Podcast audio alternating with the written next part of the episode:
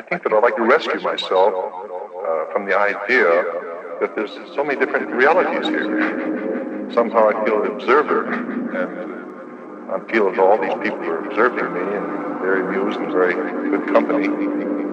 But at the same time, I feel as though uh, I'm in more exalted position.